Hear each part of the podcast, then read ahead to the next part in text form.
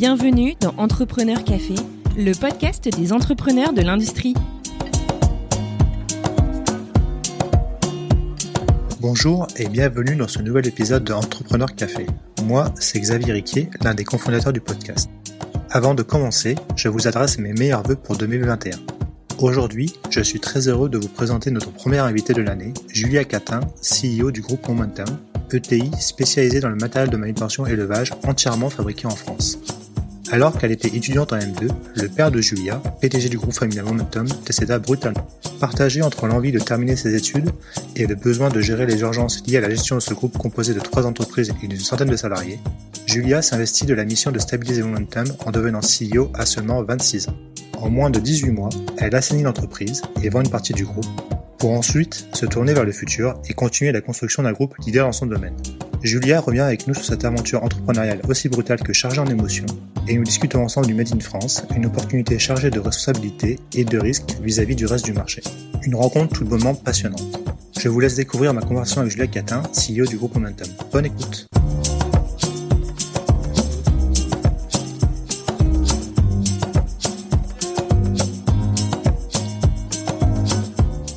Bonjour et bienvenue dans ce nouvel épisode d'Entrepreneur Café. Aujourd'hui, nous avons le plaisir de recevoir Julia Catin, PDG du groupe Momentum. Donc, merci Julia de nous recevoir pour cet entretien par visio pour cause de, de Covid-19. Julia, ma première question, ça serait est-ce que tu pourrais nous présenter en quelques mots le groupe Momentum? Oui, c'est un, un, groupe qui est spécialisé euh, à la fois dans la conception, puisque nous avons euh, deux bureaux d'études, et la fabrication, puisque nous avons deux usines euh, en France, de matériel de manutention. Donc c'est à la fois, euh, on fabrique à la fois des solutions très simples comme euh, des diables, euh, mais aussi des servantes, jusqu'à des, des, solutions beaucoup plus complexes comme des gerbeurs sur mesure qui permettent de manipuler des fûts, des bobines, enfin voilà. donc ce sont à la fois des solutions manuelles, mais aussi semi-électriques voire motorisées. c'est un groupe qui compte aujourd'hui une petite centaine de personnes pour un chiffre d'affaires euh, qui tourne euh, autour de 13 millions d'euros. Euh, voilà, donc l'entreprise, alors il est composé de plusieurs entreprises, hein, essentiellement trois. FIM, qui est une entreprise qui est située en Bourgogne, à Joigny, et qui a aujourd'hui à peu près 65 bah, ans, qui a été créée en 56. une autre entreprise qui est en Normandie, dans l'Orne, qui elle vient de fêter ses 40 ans. Euh, et puis une dernière euh, qui s'appelle Whip Truck, qui est également euh, également en Normandie et qui est un petit peu plus récente puisqu'elle a été créée en, 2004. Et donc, pour chacune de ces trois entreprises, vous avez des sites de production en France, c'est ça?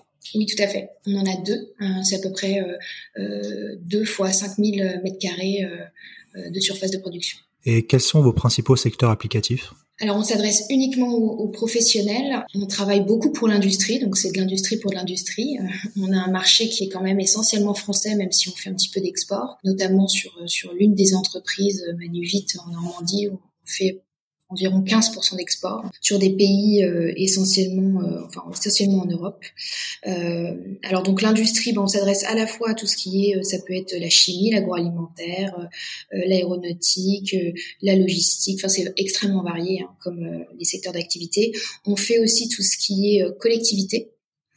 donc les mairies, les hôpitaux, les écoles, enfin voilà, tout ce qu'on peut imaginer euh, par rapport aux services publics. Et puis euh, enfin, tout ce qui est, alors on, travaille, la particularité, c'est que l'une des sociétés travaille uniquement avec la distribution professionnelle.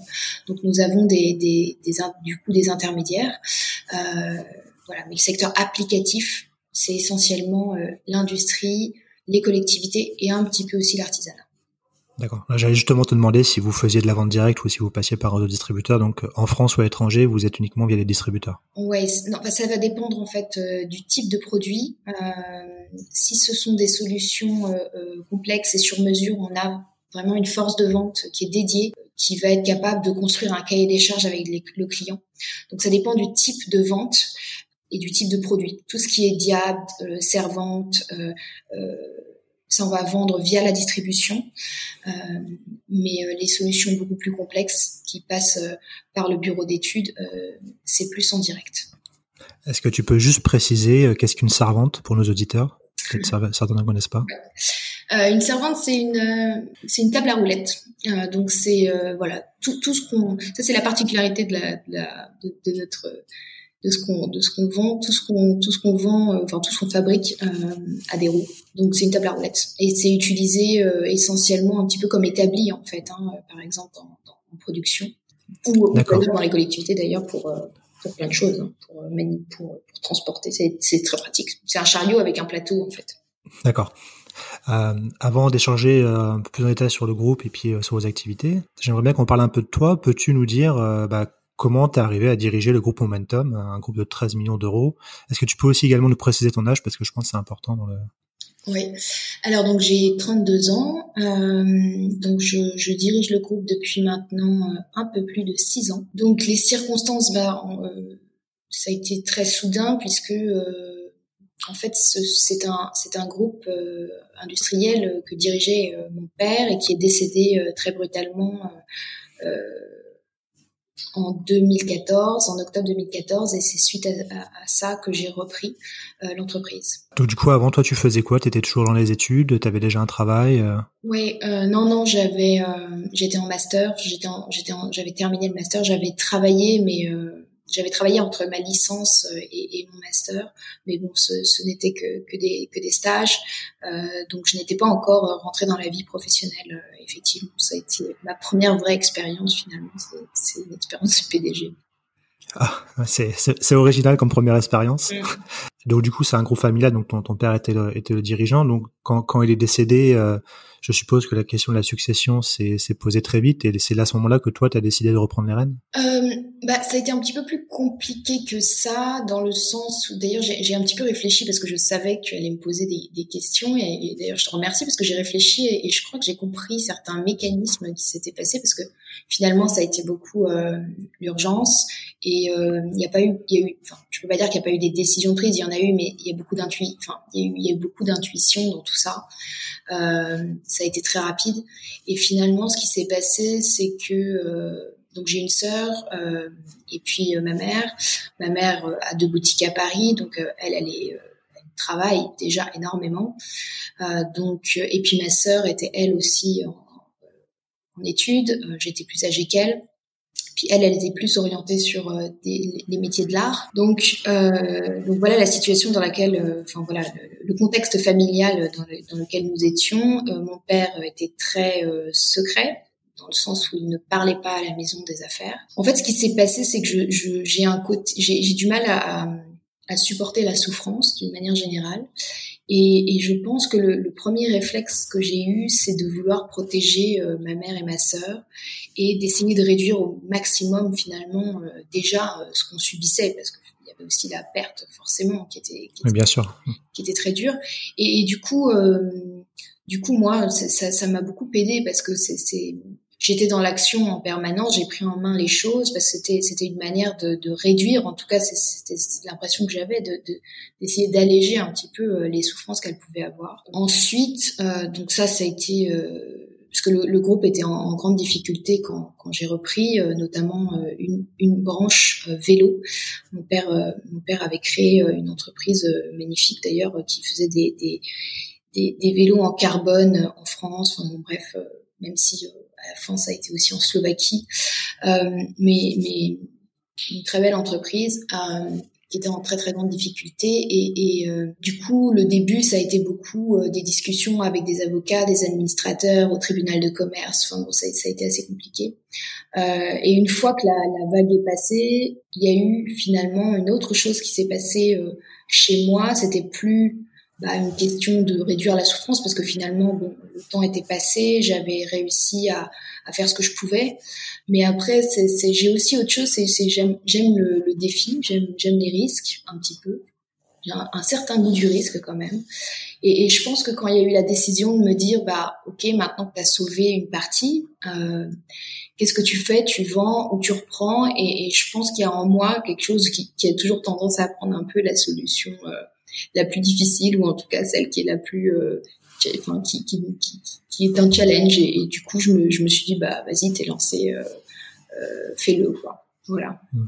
Donc du coup, quand, je suppose que tu as découvert la situation compliquée de l'entreprise à, la mort de ton père, donc tu as dû gérer dans l'urgence, bah, comme tu disais, les, le tribunal de commerce, les avocats, etc. Mais est-ce que tu t'es fait épauler à ce moment-là par des gens soit de l'entreprise, soit de l'extérieur, ou tu t'es vraiment retrouvé entre guillemets toute seule à devoir gérer des choses que bah, forcément tu pouvais pas maîtriser dès le départ vu que tu n'étais pas dans, l'entreprise ah Non, bien sûr, j'ai été aidée. Après, euh, j'ai été aussi assez seule, hein, dans le sens où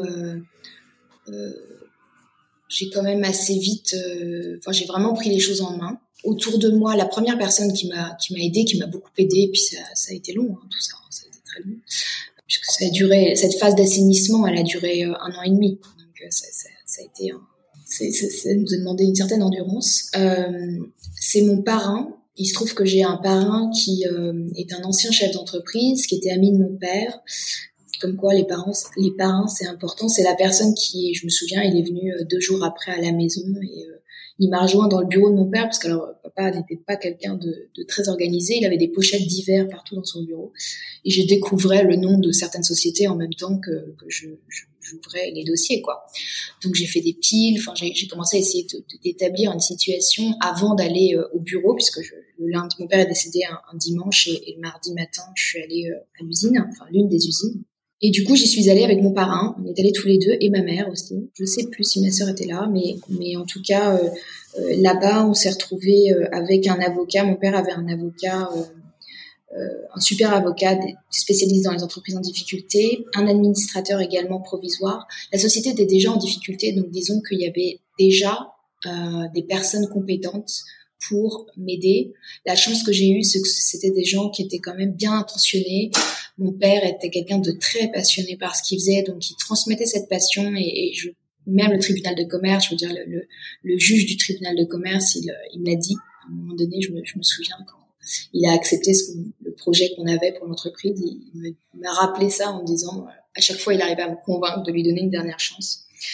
Donc voilà, donc il y avait effectivement euh, toute une équipe euh, très solide euh, qui m'a aidé, et puis une équipe opérationnelle aussi hein, qui qui, qui veillait au grain pendant que pendant qu'on essayait d'arranger les situations, la situation financière et juridique du groupe. parce qu'il fallait en, même temps, en parallèle, je suppose qu'il fallait continuer justement bah, à faire tourner la machine et puis à vendre les produits à fabriquer quoi. Ouais, ça c'est vrai que c'était pas évident. Oui, tout à fait. Et euh, du coup, quand t'es arrivé, donc bah t'étais jeune, sans expérience, puis en plus, bon, euh, évidemment, une, une, femme dans un dans le milieu industriel, c'est PDG, c'est c'est pas fréquent. Ouais. Est-ce que euh, t'as eu la, est-ce que toi-même t'as senti, j'aime pas trop ce mot-là, mais est-ce que tu t'es senti, on va, on va dire illégitime ou pas légitime, ou est-ce que tu l'as vu dans le regard des autres? Comment t'as as pu gérer ce, cette émotion-là, qui, enfin, qui me paraît le normal à avoir quand on arrive dans, cette condition-là Alors, c'est une question qu'on me pose beaucoup et, et, ma réponse surprend en général, mais bon, je pense qu'elle se comprend. En fait, il y avait une telle urgence, il y avait une telle... Euh, et puis, je pense qu'aussi j'étais tellement animée par cette, euh, par cette force qui faisait que je voulais protéger ma famille, finalement protéger aussi mon père qui s'était battu et, et, donc à aucun moment je me suis posé la question de ma légitimité je pense que ça aurait été différent si j'avais repris l'entreprise à la suite de mon père. Mais ça n'a pas été vraiment le cas. J'étais pas destinée à ça. Personne ne me connaissait. Euh, je pense que je pense que, ma venue, j'aime pas dire ça, mais je pense que c'était aussi une chance quelque part parce que personne ne s'attendait à ce qu'il y ait une succession en fait. Donc non, je, la question de la légitimité, j'ai pas eu à la à l'affronter du tout en fait, du tout. Euh, après, je dis pas que le, fait d'être, euh, c'est pas le fait d'être d'une femme, c'est plutôt parfois le fait d'être jeune qui peut être mm. euh, difficile, mais pour ça, il faut être très persévérant. Finalement, faut, faut ça apprend. Enfin, c'est aussi normal parce qu'en fait, à chaque génération, on voit les choses différemment. Et d'ailleurs, c'est pas une enfin, aucune génération n'a raison. Enfin, à, aucun âge, on a, on a, une autre vision des choses. On a d'autres envies, on a une autre vision des choses. Mais c'est vrai, c'est vrai que euh, c'est parfois difficile en face de quelqu'un qui, euh, qui, qui, qui, qui, a de l'expérience ou qui vous dit avoir vécu certaines choses. voilà, c'est, c'est, c'est pas forcément évident, mais, mais pour autant, euh, euh, je pense qu'il faut être très persévérant. Puis je me méfie beaucoup de l'expérience, moi, parce que même de la de la mienne, parce qu'on a toujours tendance à se dire j'ai vécu ça, donc ça va se passer comme ça. Et dans mes études, j'ai fait, fait pas mal de statistiques et je sais à quel point l'expérience elle est difficile à reproduire. Enfin voilà, il y a, y a, tellement de facteurs. Donc euh, voilà, c'est vrai qu'il y a un sujet sur la jeunesse. Je je peux pas dire le contraire. Et euh, mais bon, il est il est un petit peu peut-être norme. Je sais pas s'il est normal, peut-être pas. Mais en tout cas, euh, il faut il faut de la persévérance pour euh, pour la contrer. Donc ça veut dire que les les, les équipes en interne ont tout de suite euh, vu ben, l'intérêt pour eux que, bah, que tu reprennes le flambeau et que l'entreprise soit pas entre deux eaux et que tu t'es tout de suite repris les rênes. Je pense que ça les a rassurés au final. C'est plus ça, non? Oui, je pense. Ouais, je pense que ça a rassuré. Euh je pense aussi, j'ai repris l'entreprise qui était euh, parce qu'en donc ce que je disais au départ, quand j'ai récupéré le groupe, il y avait toute une branche dans le vélo de course mhm.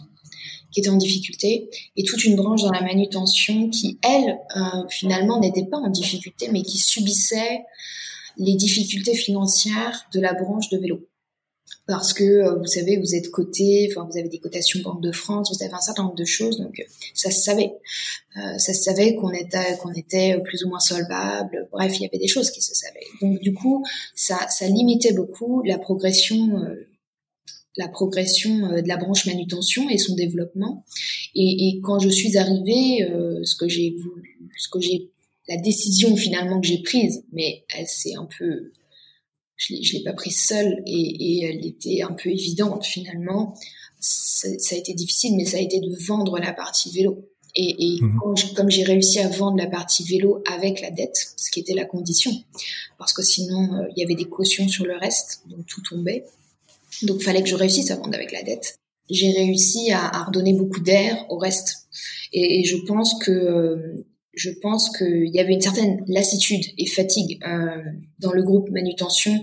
En, tout cas, je dis pas tout le monde n'était pas forcément conscient de ça, mais ceux qui en avaient conscience étaient un peu las de cette situation et, et du coup, euh, ils ont vu, euh, ont vu forcément euh, une chose, une chose positive. Quoi. Donc oui, donc la, la première grande décision que tu as prise, c'est quand même de vendre une, enfin une, une partie du groupe. Donc c'est quand même une décision pas, pas évidente à prendre quand on arrive, je suppose. Mais bon, c'est à gérer dans l'urgence. Et justement, une fois que as, tu disais que ça a pris un an et demi pour euh, pour remettre le groupe un peu un peu d'équerre, vendre la, vendre votre filiale de, de vélo. Ouais. Et après, je suppose que du coup, bah, t'as as, as dû après commencer à réfléchir à bah, comment structurer l'entreprise, euh, bah, les projets d'avenir, quoi. Donc, euh, c'était plus gérer l'urgence, mais plutôt gérer le quotidien et se projeter. Je suppose que c'était quelque chose de totalement différent que de gérer l'urgence. Oui. Oui, oui, tout à fait. Là, je suis en plein dedans. Euh, bon, c'est quelque chose que j'ai amorcé déjà dans ma tête. J'ai eu quand même un besoin. Je pense que j'ai eu à peu près un an et demi pour vendre. Ensuite, un an, un an et demi d'observation. Euh, d'apprendre, de connaître, de comprendre. Et puis après, c'est vrai qu'elle commençait à se dessiner vraiment euh, euh, une idée assez claire de, ce que je voulais apporter, même si bon, il y a, des choses qui sont moins encore. Mais oui, oui, là, on est dans une phase de construction, donc c'est assez euh, c'est assez sympa. Euh, c'est vrai que je mon père m'a transmis quelque chose, c'est le goût des, produits, du produit. Même maman aussi, je pense. Euh, on est, une famille finalement, on aime, euh, on aime les beaux objets. Euh, et, euh, ça, c'est quelque chose que, je trouve assez génial quand, quand, quand on est une industrie, c'est qu'on fabrique. Et euh, on conçoit et on fabrique. Donc, c'est assez formidable d'avoir une idée qui passe par le bureau d'études et qui un jour et qui devient quelque chose. Quoi c'est un peu magique. Et, et du coup, euh, il y a beaucoup de choses à faire parce que, euh, alors, le vélo, c'était une branche dans laquelle tout le monde travaille le produit à fond. il faut que ce soit à la fois sur le vraiment le, le côté fonctionnel, euh, euh puisqu'il faut que ce soit, euh, euh, enfin c'était le vélo de course, donc il fallait qu'il soit extrêmement performant, mais aussi sur le côté vraiment usage, design, esthétique du produit. Et ça, c'est quelque chose dans l'industrie, autant le côté performance, il y a, mais le côté usage, le côté finalement, est-ce que c'est agréable pour la personne de manipuler un produit de manutention dans ses mains? C'est quelque chose qui est un petit peu moins, euh, je trouve, hein, travaillé. Mm. Et c'est ça, euh, ça, ça m'intéresse beaucoup. Ouais. Ça m'intéresse beaucoup et voilà. Il y, a, y a plein d'autres choses. Hein. Il y a l'industrie, l'industrie, elle, il y a plein d'autres choses. Il se trouve aussi que j'ai j'ai un conjoint qui lui a une start-up euh, et euh, je vois enfin la, manière dont, dont eux dont lui euh, gère son entreprise sa petite entreprise mais est très différente d'une PME industrielle et mm. ça aussi hein, c'est la gestion la gestion des données tout ça c'est quelque chose sur laquelle les PME euh, à apprendre du coup voilà il y a, plein de projets il y a plein de il y a plein de il y a plein de choses qui font sens pour moi et, et c'est vrai que c'est sympa d'être dans la construction et de, de, travailler sur plutôt un projet d'avenir. Et du coup, donc tu disais que vous réfléchissez en ce moment, bah, du coup, je suppose à sortir des produits un peu différents, un peu plus, euh, comme tu dis, sympas à utiliser, peut-être niveau ergonomique, etc. Est-ce que les, les, clients finaux, euh, ils sont en demande de ce type de, bah, de, de changement, ou est-ce que eux, ils veulent toujours quelque chose de robuste et euh, de pas cher, ou est-ce qu'ils sont prêts à avoir quelque chose de différent parce qu'on sait dans l'industrie, bon, c'est un peu impensif, mais c'est assez conservateur? Donc est-ce que est-ce que c'est compliqué à ce niveau-là pour vous d'être innovant? Aujourd'hui, euh, donc nous on, on adresse un, un, secteur qui, qui donc c'est la manutention et c'est aussi beaucoup euh, finalement c'est très c'est très lié à l'amélioration des conditions de travail euh, dans l'industrie, travail en général. Et c'est quelque chose qui est en, en grande, enfin qui qui qui est très actuel parce que c'est vrai qu'il y a une prise de conscience, il y a une, il y a, il y a les jeunes générations, je sais pas, voilà, il y a des choses qui, qui, qui avant étaient acceptables, qui ne le sont plus aujourd'hui. Euh, donc, euh, donc il y a beaucoup de demandes. Il y a de la demande sur euh, sur des produits ergonomiques. Euh, euh ça, c'est ça, c'est effectivement. Enfin, c'est tout à fait, c'est tout à fait actuel. Il y a encore beaucoup de choses à faire d'ailleurs même la réglementation, elle évolue. Hein. Il y avait récemment, euh, je ne sais pas si on en a beaucoup entendu parler dans la sphère, euh, disons, plus privée, mais euh, tout ce qui est pénibilité dans les entreprises, dans les industries. Mmh. Finalement, ils sont revenus en arrière, mais il y a d'autres. Voilà, il y a, il y a c'est sûr que, que, que le, le, il y a des, quand même des, des, métiers qui peuvent être à la longue pénibles et qui génèrent, euh, outre le fait qu'on quand même qu'on abîme la santé de quelqu'un, ce qui est ce qui est pas rien, euh, ça génère aussi euh, des coûts. Enfin voilà, c'est, donc c'est, c'est quelque chose qui est très actuel. Et donc justement, ces produits, vous les donc vous les concevez et vous les fabriquez en France, donc c'est le fameux Made in France. Ouais. J'aurais deux questions par rapport à ça. La première, c'est est-ce que vous avez des concurrents français et ou étrangers? Et euh, si vous avez des concurrents étrangers, bah, comment vous vous positionnez justement par rapport au, au Made in France? On sait tous que, le, que les, coûts de production en France sont parfois un peu plus élevés que dans les pays euh, européens, et puis encore, encore pire si on va dans les, dans les zones lointaines, on va dire. Donc comment vous arrivez à vous positionner et puis bah, à être compétitif? Ça, c'est quelque chose que je trouve vraiment intéressant. Oui, on, on a des concurrents euh, en France, on en a très peu en France, mais on en a, on en a en Europe, mais la plupart de nos concurrents sont en Asie. C'est vrai que ça surprend, hein, c'est, ça surprend euh, quand euh, je dis qu'on fabrique en France, on me dit mais un diable, vous le fabriquez vraiment en France, vous l'assemblez. Non, non, on le fabrique, c'est-à-dire que chez nous, il y a de l'acier qui rentre, il y a des produits qui sortent. Parce que parfois derrière le Made in France, il y a, il y a qu'une une certaine partie des opérations. Les fameux 50% fabriqués en France et le reste, fin de l'assemblage. Quoi. voilà. Alors que chez nous, c'est vraiment 100% du produit qui est fabriqué chez nous. Pour autant, euh, comment on y arrive bah, On y arrive, euh, on n'a certainement pas les mêmes marges, hein faut être clair. on y revient aussi euh, au, Made in France parce que les, produits d'importation ont des coûts indirects. Hein, vous maîtrisez pas forcément quand, c'est fabriqué aussi loin. Euh, voilà, il y a, Qu'est-ce qui fait qu'on s'en sort euh, Clairement, c'est la qualité de nos produits, c'est le fait qu'on est très réactif, on est capable de répondre à des délais très courts. Euh, et aujourd'hui, ça c'est un, réel un réel besoin euh, euh de nos clients. Euh, on, on, peut aussi réparer nos produits. On, assure tout ce qui est SAV maintenance. on et puis c'est la qualité, puis c'est la valeur ajoutée de nos produits. Donc c'est vrai qu'on travaille, euh, on, essaye d'apporter vraiment euh, voilà des nouveautés sur les produits euh, d'un point de vue ergonomique essentiellement, mais aussi d'un point de vue fonctionnel, hein, efficacité du produit. Je, peux donner un exemple. On a lancé un diable qui s'appelle diable à basculement assisté. Il est breveté. Il y a un, y a un système de ressort qui permet de, c'est plus complexe que ça, mais ça permet de réduire euh, l'effort de basculement de près de 50%. ça permet aussi, quand vous vous déplacez avec le diable, d'éviter les, les, les, petits tremblements, quoi, les, donc, donc, voilà, on a des produits qui sont, qui, qui on est le, un peu le haut de gamme de la manutention. Et pour venir revenir sur le sujet du Made in France, qui est, qui est un réel, qui est un réel sujet, et je te rejoins là-dessus. Pour moi, le, le problème, c'est, pas forcément de produire ailleurs, euh, que je pense qu'il y a des gens compétents partout. Euh, par contre, euh, le problème, c'est le fait d'accepter. Alors, d'accepter, c'est généralement pas un choix, mais de produire euh, pour la seule et unique raison de, de réduire le coût de production, hein, mm. ce qui pousse les entreprises à, à délocaliser. Et, et c'est un peu, c'est un cercle vicieux parce que quand on fait ça, on accepte, on accepte finalement. Enfin, quand, quand on fait ça, déjà, il faut se rendre bien compte que les produits qui sont fabriqués en France vont eux s'aligner, hein, puisque nous on, fixe nos prix, bien sûr par rapport à, au coût de, de, fabrication du produit, mais aussi par rapport à la concurrence et beaucoup par rapport à la concurrence. Euh, et, du coup, bah, quand, c'est un, cercle, c'est un cercle vicieux. Euh, et, il faut se poser la question du, du, du coût réel des choses. Voilà, donc c'est un vrai sujet. Mais, mais souvent, c'est souvent, j'incrimine personne. Souvent, c'est c'est pas forcément un, un choix. C'est c'est pas un choix. C'est sûr que le consommateur ou les professionnels cherchent des produits euh, moins chers, mais c'est aussi parce qu'ils ont pas suffisamment de marge. Donc tout ça, bon bref, c'est c'est un peu c'est un peu un cercle vicieux. Au final. Un cercle vicieux, c'est ça exactement. Hein. Donc euh, ouais, la question que je voulais te poser aussi, c'est est-ce que tu tu sens que euh, les, les clients ou les distributeurs français, quand vous leur parlez et que vous leur dites que bah tout est fait en France est-ce que tu sens qu'il y a que ça fait une différence? Euh, J'entends par là que bon, moi dans dans dans mes expériences professionnelles passées, j'étais acheteur dans l'industrie en France et en Amérique du Nord.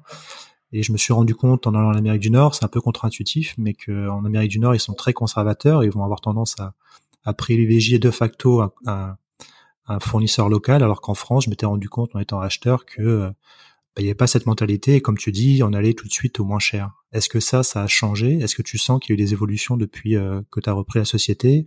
Ou c'est vraiment toujours le prix, le prix, le prix? Difficile de répondre à cette question. Je dirais que c'est un peu des deux. Hein. C'est un peu des deux. On est très honnête, hein, oui. Le prix reste un vrai sujet. Euh, après, il y a quand même une conscience collective qui se, qui est là.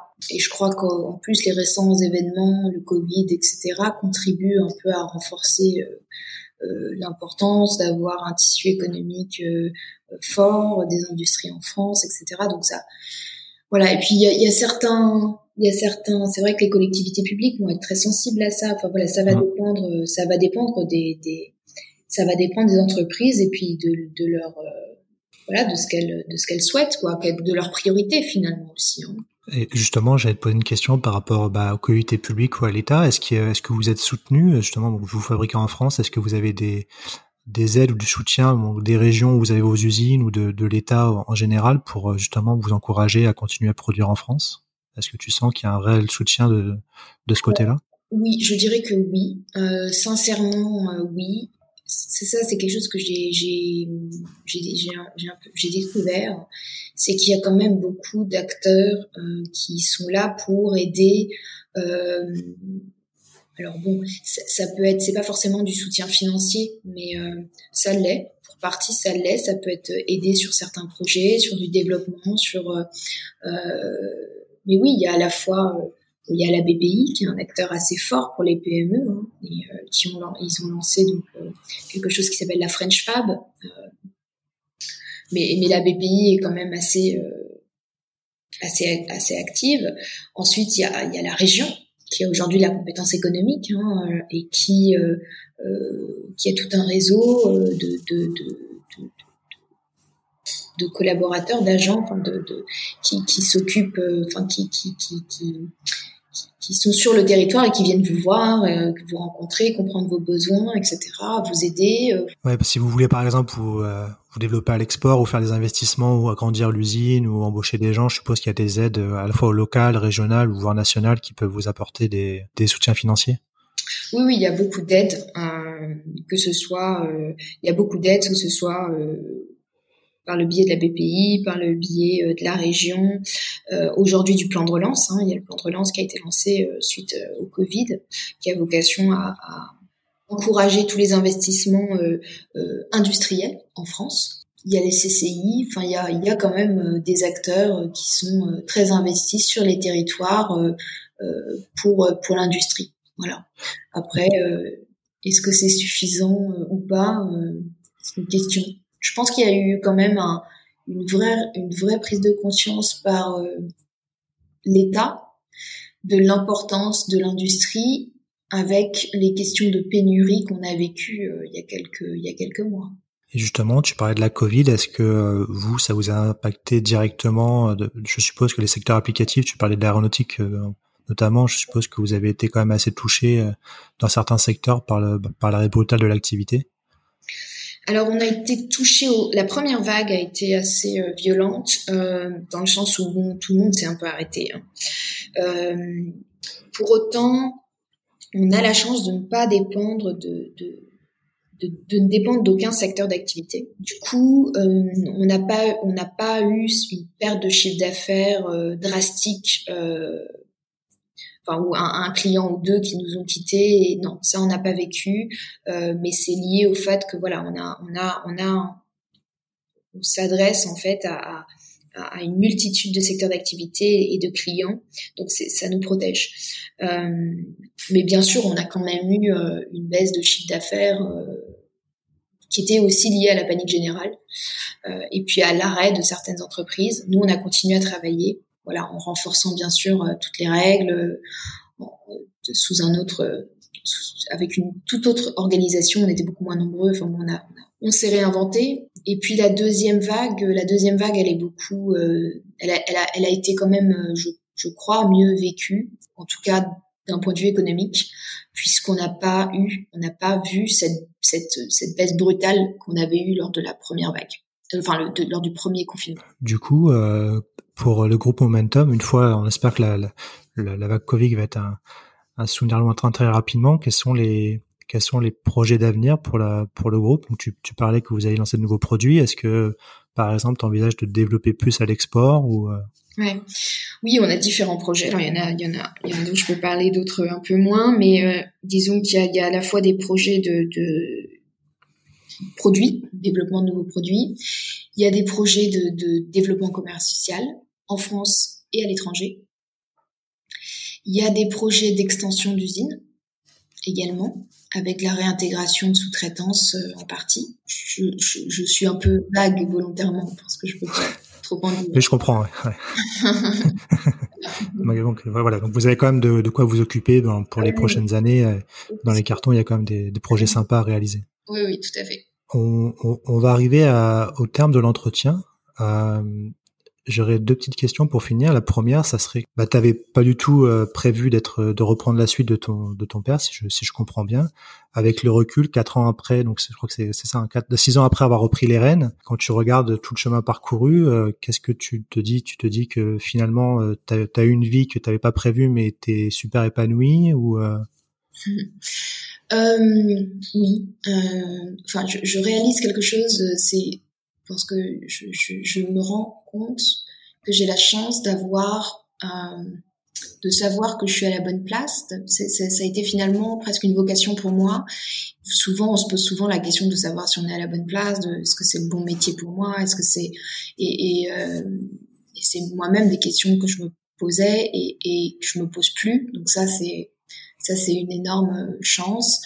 Je me souviens d'une anecdote euh, qui m'a un peu marquée parce que quand, j'ai vécu, enfin quand mon père est décédé, je me suis retrouvée donc euh, je suis allée euh, à Lyon dans l'entreprise donc de, vélo et puis je faisais des allers-retours et puis je crois que c'était le deuxième aller-retour. Bref, j'étais j'étais dans le train avec mon, mon, parrain et ma mère. Et puis euh, bon, mon père était décédé peut-être dix jours avant, donc c'était vraiment très récent et, et on a eu une discussion tous les trois et puis je leur ai dit mais attendez moi j'ai mes examens, j'ai mes études, qu'est-ce que je fais là? Je je sais pas de toute façon, je, n'était pas question que je rentre. Euh, je leur ai dit forcément de toute façon, je n'ai pas le choix. Enfin, j'ai pas le choix, il faut que je sois là. Et du coup, euh, de fil en aiguille, on est arrivé à me dire, mais, mais du coup, euh, du coup, faut bien quand même que, que j'ai que j'ai un statut, que j'ai quelque chose, parce que j'arrête mes études, mais je suis pas en stage, je suis pas. voilà, j'avais mes préoccupations de l'époque, qui étaient des préoccupations d'étudiante qui se disaient, bah attends, je lâche mes études, donc du coup, je deviens quoi? Et, là, je réalise qu'en fait, je deviens chef d'entreprise, et, et c'est vrai qu'on a eu un fou rire parce qu'en fait, c'était tellement pas prévu, et, c'est quelque chose dont je me souviens, c'était la première fois qu'on rigolait après avoir tellement, je veux dire, été euh, triste. Euh, et, et c'est vrai que je me souviens souvent de ce moment. Et je me dis, euh, voilà, le temps est passé vite. Hein, le temps est passé très vite. Oui, je suis quand même, je suis quand même fière qu'on y soit arrivé. Euh, je suis fière d'avoir, euh, d'avoir réussi surtout à, à, à, vendre cette société de vélo et d'avoir pu sauver le reste. Même si c'est aussi, c'est pas qu'une victoire parce que cette, cette société qui a été vendue voilà, ça s'est pas passé comme je l'aurais souhaité. Euh, et, et c'est quand même l'entreprise que mon père avait créée, c'est l'entreprise dans laquelle on avait tout mis. Euh, et, et, je pense. Euh, et, et, donc bon, il y a, y a, quand même une, une, une, partie qui est un petit peu sombre dans tout ça. Il y avait un lien affectif euh, par rapport à cette société. Un, un lien affectif très très fort, vraiment. C'était C'était notre enfin voilà, c'était c'était on s'identifiait beaucoup à cette entreprise quoi. C'était mon père aussi, c'était. Mais bon, déjà d'éviter le la liquidation, le dépôt de bilan et la liquidation parce que ça je sais que mon père n'en serait pas remis, il n'aurait pas pu le vivre. C'était pour moi déjà euh, sauver son honneur quoi. De, de réussir à, à vendre l'entreprise, euh, voilà. C'est un, un, beau chemin parcouru en six ans en tout cas voir qu'il y a eu beaucoup de travail, je suppose, et beaucoup d'investissement de ta part pour réussir ça. Donc, euh, c'est vraiment impressionnant. Merci. Et la, la, dernière question que j'aimerais te poser, c'est euh, si tu avais un conseil à donner à, à, des gens qui voudraient se lancer dans l'entrepreneuriat, qui ne sauraient pas trop comment s'y prendre, qu'est-ce que tu pourrais leur dire pour, pour se lancer, pour se décider? À ton avis, s'il y avait deux, trois trucs et astuces? J'ai deux conseils. Alors, je sais pas si c'est un conseil. En tout cas, c'est quelque chose qui, qui me semble important. Je crois que beaucoup d'entrepreneurs, de, chefs d'entreprise partagent le goût du risque, du challenge. Et je pense qu'en face de ça, il faut avoir en soi une grande résilience parce que le risque, bah, parfois on se plante. Je pense que c'est important d'être finalement presque prêt à perdre ce qu'on construit. Et ça, c'est difficile forcément. Ça, c'est quelque chose que j'ai vécu, mais que j'ai vécu sur deux générations. Et, et je sais pas si on, on, peut le vivre en une génération. Ce que j'ai pu faire, euh, c'était la bonne chose à faire et c'est ce qui, c'était la meilleure solution. Mais mon père n'aurait certainement pas pu le faire, ce qui est normal, euh, parce que c'était trop dur de vendre à un euro une entreprise dans laquelle vous avez mis tout, quoi. Donc voilà, c'est, c'est, c'est cette résilience. Et je pense que j'en ai de la résilience. Euh, je sais pas jusqu'où je l'ai, parce que finalement, tant qu'on se frotte pas euh, au pire, on ne sait pas. Mais c'est à mon sens très important quand on a le goût du risque d'avoir ça en face parce qu'on se prend forcément des claques à des moments et il y en a qui sont plus grosses que d'autres. Et le deuxième conseil, et je crois qu'il faut savoir aussi pourquoi on fait ça et qu'est-ce qui a fait qu'on est là. Je vous disais tout à l'heure que moi, finalement, ce qui, me, ce qui me permettait de me surpasser dans quand je me surpasse, c'est quand euh, si je suis en train de d'aider de, quelqu'un, de, de, de, réduire la souffrance. De, enfin ça c'est quelque chose, je sais, je, je me dépasse. C'est pas de l'altruisme pur, c'est ça provoque chez moi une réaction tellement euh, violente que de voir quelqu'un souffrir que, que je suis prête à tout pour euh,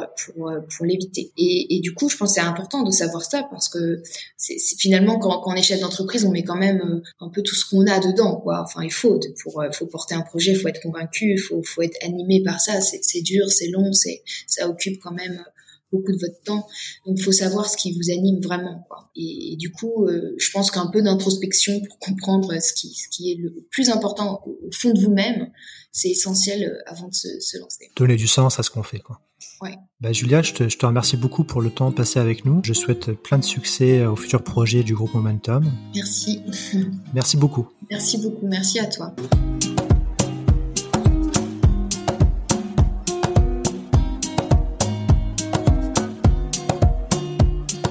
Et voilà, merci à tous de nous avoir écoutés jusqu'au bout. J'étais ravi de vous faire partager ce moment avec notre invité. N'hésitez pas à nous soutenir et laisser vos commentaires sur nos réseaux sociaux LinkedIn, Twitter et Instagram, ou bien encore nous laisser 5 étoiles et un avis sur Apple Podcast. Nous vous donnons rendez-vous jeudi prochain pour le prochain épisode. À jeudi!